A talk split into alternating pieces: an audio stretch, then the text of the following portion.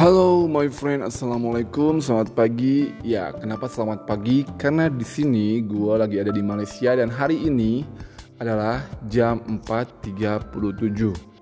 Wah, gue yakin listener semua lagi pada bobo manja, manis dan enak banget deh ya.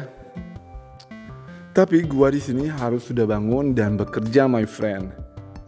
So acaranya hari ini rencananya gue dan teman-teman satu tim bakalan pergi ke airport. Pergi ke airport dan rencananya nih my friend kita akan uh, nemenin sekitar uh, 503 orang pekerja migran Indonesia yang akan dideportasi hari ini ke uh, beberapa kota yaitu Jakarta, Medan, uh, dan Surabaya gitu kan. Rencananya hari ini kita akan uh, ada penerbangan yang jam 9 ada penerbangan yang jam 10 so kita udah get ready dari jam 3 sebenarnya sih ya. Oke nah gue lagi nungguin teman-teman gue nih. Jadi kenapa kita uh, ada program seperti ini? Kenapa ya? Ya karena apa ya kita merasa harus mendampingi teman-teman kita satu negara dan juga biar memastikan mereka bisa kembali pulang ke Indonesia dengan selamat. Gitu my friend pengalaman gue selama di Malaysia ini. Jadi Malaysia ini bisa dibilang Indonesia kedua. Kenapa? Karena banyak banget orang-orang Indonesia yang stay di sini, bekerja di sini, sekolah di sini, ada yang sudah jadi warga negara sini, ada yang juga sudah menjadi residen permanen residen artinya pemegang IC merah. Yang artinya dia diakui di dua negara yaitu negara Indonesia dan juga di negara Malaysia gitu. Setengah warga negara Malaysia gitu. Ya hampir ada sekitar 2 juta lebih ya. Sekitar 2 juta lebih penduduk Indonesia yang ada di Malaysia my friend.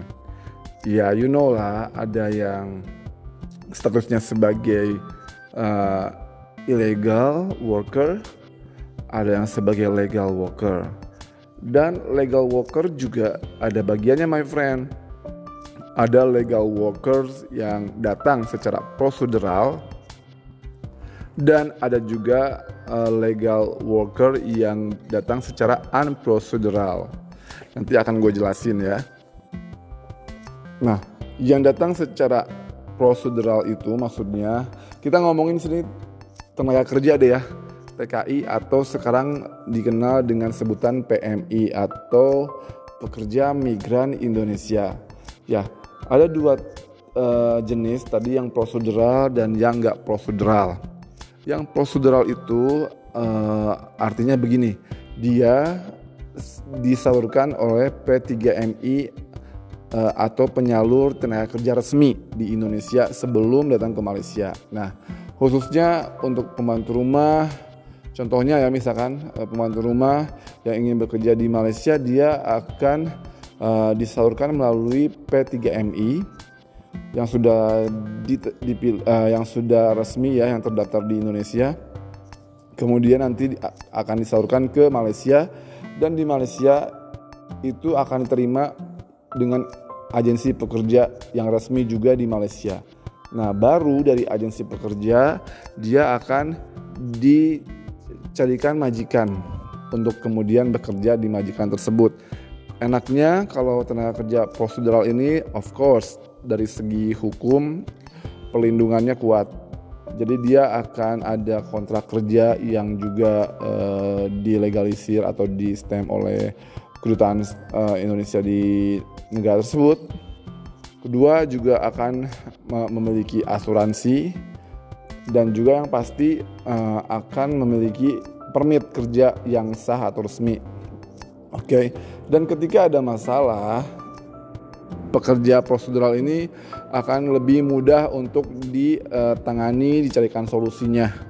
karena dilindungi oleh hukum dan juga ada kontrak kerjanya jadi aturannya jelas gitu ya. Nah, yang unprocedural ini adalah mereka-mereka yang bekerja ke luar negeri atau ke Malaysia khususnya tanpa melalui PE3MI dan langsung pergi ke sini misalkan dengan uh, tujuan awalnya sebagai turis pelancong dan kemudian nggak pulang-pulang gitu ya dan nyari majikan dan kerja. Gitu. Nah tadi dibilang ada pekerja unprocedural tapi legal itu ada my friend dia asalnya datang melalui uh, visa turis ini disebutnya kalau di Malaysia ini SMO atau System Made Online kebanyakan untuk membantu rumah. Jadi si majikannya sudah kenal sama orang Indonesia dan kemudian dicarikan pembantu rumah. Kemudian si orang Indonesia itu datang si pembantu tersebut datang ke Malaysia menggunakan visa turis dan nantinya pas udah di Malaysia dijemput sama majikannya kemudian diuruskan untuk dapat permit kerja yang sah itu unprocedural tapi legal. Ya, legal. Kelemahannya apa? Kelemahannya kayak begini itu uh, perlindungan hukumnya sedikit lemah karena otomatis dia tidak ada kontrak kerja yang disaksikan eh, atau dilegalisir atau di ya saksikan oleh kedutaan setempat. Yang kedua, uh, ketika dia ada masalah akan sedikit lebih sulit untuk diatasi atau dicarikan uh, solusinya karena tidak ada pihak yang uh, menjadi penjamin. Kalau di sini kan ada BNP 3 B3 P3MI ya. Dan juga ada akan ada agensi yang akan menjadi uh, tameng atau bukan tameng ya namanya apa ya penjamin kalau ada masalah. Kemudian kalau yang ada juga ada juga ini agensi yang nakal di Malaysia, agensi yang nakal mencari pekerja Indonesia tanpa melalui B3, P3MI, kemudian langsung direkrut sama dia untuk kemudian dicarikan majikan. Itu juga ada. Itu juga namanya unprocedural tapi bisa legal. Bisa juga kebanyakannya adalah ilegal. Ya. Ini juga bisa terjadi kepada uh, sektor formal seperti ladang atau juga kilang. Ini juga bisa terjadi my friend gitu. Dan yang kategori ketiga adalah ilegal. Kalau ilegal ini, aduh, ini nih yang parah nih. Dia itu datang melalui, of course awalnya melalui, eh, kebanyakan melalui Batam, ya.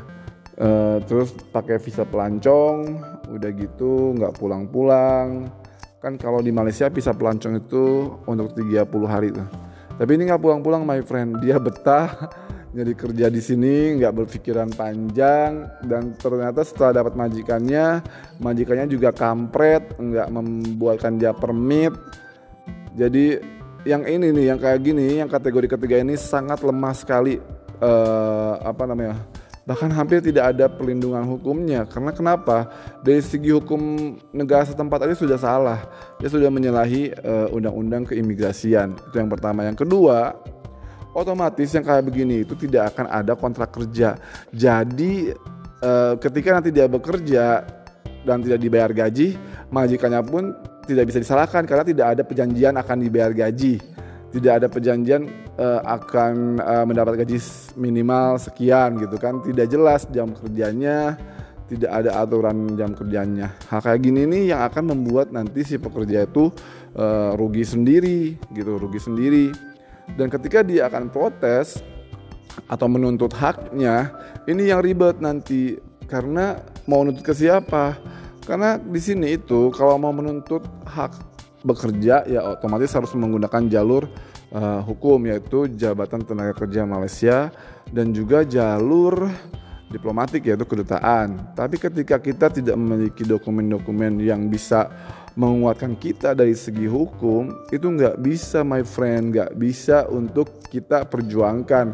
Kalaupun bisa in the end dia juga akan masuk ke penjara atau lokap karena apa? Karena pertama tadi dia menyalahi aturan undang-undang keimigrasiannya tadi. Dia menuntut hak gaji misalkan. Oke haknya dapat tapi kewajibannya sebagai uh, pekerja migran yang harus memiliki permit tidak punya. Nah dia akan dipenjara juga. Gitu loh my friend. Jadi uh, jangan jadi ilegal deh. Gitu karena ribet urusannya nanti. Beneran dan kita sendiri yang akan rugi. Kalau memang nggak jelas di Indonesia nya ditawarkan dengan iming-iming uh, angin surga tapi nggak jelas mendingan nggak usah. Kalaupun nggak tahu mendingan di Google dulu. Dicari tahu dulu apakah ini benar penyalur yang resmi atau tidak kalau enggak mendingan nggak usah jangan khawatir rezeki sudah yang ngatur my friend oke okay? segitu dulu broadcast dari saya jangan lupa subscribe juga channel Cerita Riki. Terima kasih. Assalamualaikum warahmatullahi wabarakatuh buat kalian yang masih bobo. Bye.